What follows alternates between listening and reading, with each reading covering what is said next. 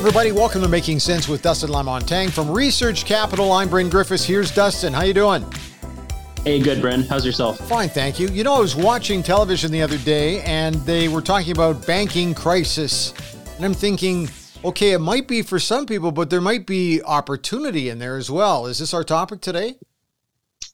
Yeah, and and you know it, it's not a good look when when you see people lining up outside bank branches uh, trying to get their money out. Right, that's right. called a run on the bank, and uh, it happened oh, about a month ago now, as as we're taping here. But um, essentially, what happened, and, and this will it, it, will always happen down in the U.S. It, in uh, it's just the way their banking uh, system operates. Ours is a little different. We have uh, quite a protected, regulated banking system in Canada. That's why that's why you don't see a Wells Fargo or a Citibank branch uh, kitty corner to an RBC or a TD or a CIBC, right? Right. Well, the, the government of Canada doesn't allow actual competition, uh, foreign competition in our banking sector.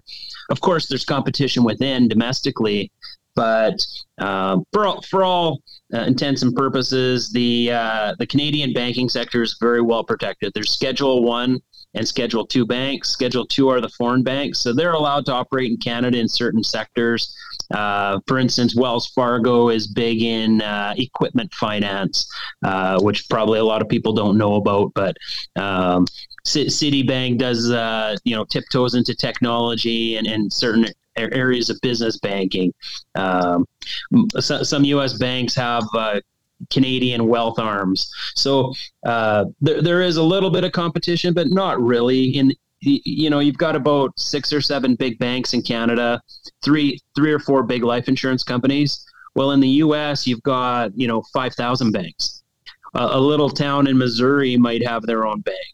So it, it's a really different animal down there. And when when uh, a, a, smaller bank loses confidence of its customers, uh, you call that a run on the bank because people try and get their their deposits out.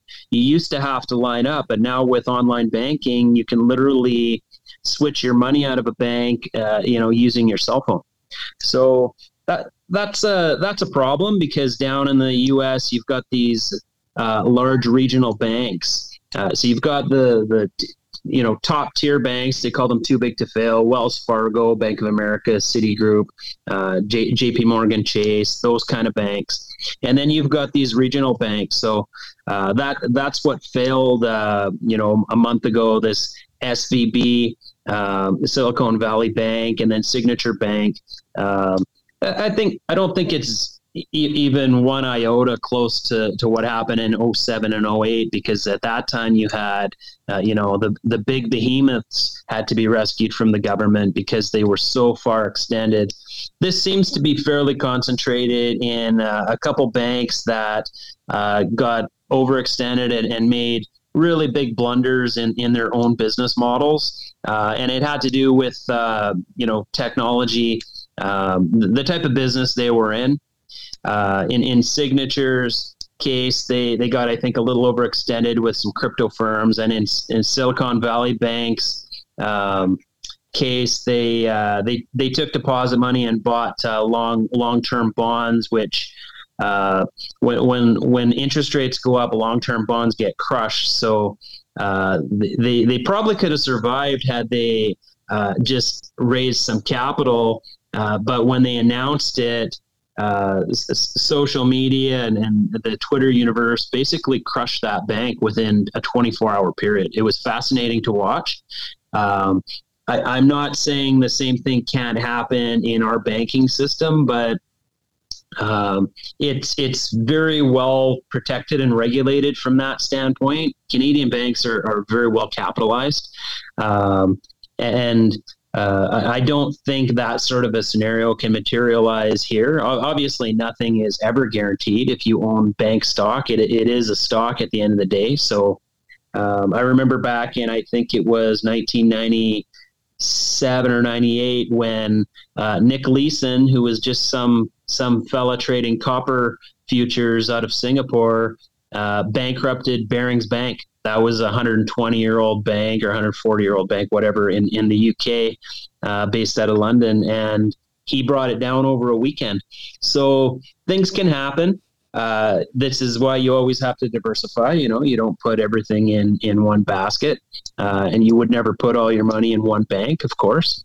Uh, so when I look at uh, the the banking crisis, is it is it uh, actual crisis or is it an opportunity? And I'm more leaning towards the latter. I think it's uh, an opportunity. I've been actively buying bank shares here. I've been buying CIBC. I've been buying Scotiabank. I've been buying Canadian Western.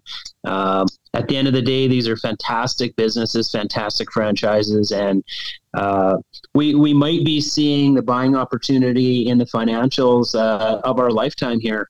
Um, you're, you're getting cheaper valuations than at the bottom of the uh, the pandemic when the world was ending. So uh, the, I shouldn't be able to get six percent dividend yield on Scotiabank stock, and I can get that all, all day long right now if I'm buying it on, on the open market. So wow. as of taping. Hey, I, we're, we're, I got to ask you though the confidence factor when people see this on television or they hear it on radio or they they see it on social media. How often are you getting calls where people might be losing their confidence, even though our system is well protected? I, I had quite a few calls in uh, you know around mid mid March, mid to the latter part of March, um, because people see uh, you know, people people lining up at bank branches in the U.S. and they go, "What what the heck is going on here? Right? Is yeah. my money safe?" And you have to have those uh, those conversations. Sometimes uh, the most important part of my job as an advisor is, you know, talking people down off the ledge, so to speak. Right. Um, and just you know, you, you, always have to have a calm, uh, uh, logical outlook on things because most of the time the the the incidents are, are so sensationalized by the media. Uh, and I'm not picking on the media; it's their it's their job to, to report. But the, the the reporting now seems to be just sensationalized. Uh, it doesn't matter what outlet you're looking at, right? It's a small thing, but the, the headline is big. So um, when when you see these uh, these occurrences, you really have to take a step back and just uh, you know put on your your logic hat and say, okay, is this is this systemic or is this just uh, you know a reflection of a couple banks down down south of the border that were really poorly managed? Um, and in in the case of internationally, Credit Suisse yep. getting bottled by UBS. Of course, Credit Suisse has been a, a, disaster for the better part of a decade. The, those shares used to be up at around $50, $60, and they've been sliding for the better part of 10 years. So the the problems at Credit Suisse have, have been well known. Um, they they haven't been well managed. Uh, they they did a, a, very poor job. Their their asset management and their their investment banking side has been fairly good. The profits have been robust. Uh, where they've really uh, you know been, been, terrible is on their lending side. So when I look at uh, th- those banks that went down, I think it was very firm specific.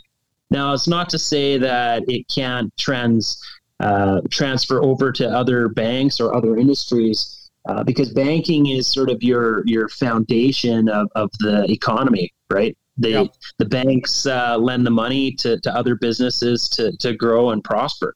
So if your banks aren't healthy, your economy is probably not healthy. And and I don't see this as an overarching, um, you know, uh, sickness in, in, in, the banking system worldwide or even in North America or, or Canada in general. I think it was, uh, uh, you know, very specific to those firms that, that got in trouble.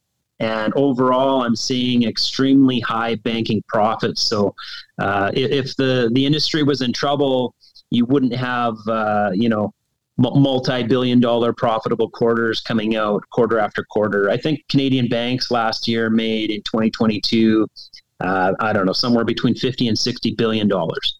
That's billion with a B. So that's a lot of money. Yeah. Um, you know, you, you had I think RBC for the first time uh, had a 10 billion dollar profit quarter last year. So these, these companies are making huge huge dough they pay nice dividends. There hasn't been a bank in the in the post World War uh, II sector, a Schedule One bank in Canada that that has cut a dividend that I'm aware of. Um, they keep raising them, so I, am a buyer here. I'm, I'm not. Uh, I'm not panicking, and I'm I'm not thinking that this is uh, uh, you know the world ending. In fact, I'm treating it as an opportunity, and I'm adding to my banking positions that, uh, admittedly, uh, are down over the last year, of course, because uh, the bank sector has kind of taken it on the chin. But I'm, I'm just adding, I'm taking fresh money, I'm buying new positions for clients, and I'm getting very good pricing levels. Um, I just bought some CIBC under sixty dollars, and the last time you could do that was when uh, when the world was ending uh, during the pandemic, um, and I was buying then too, because uh, no, nothing quite quite like a good quality Canadian bank franchise to, to make money over the long term.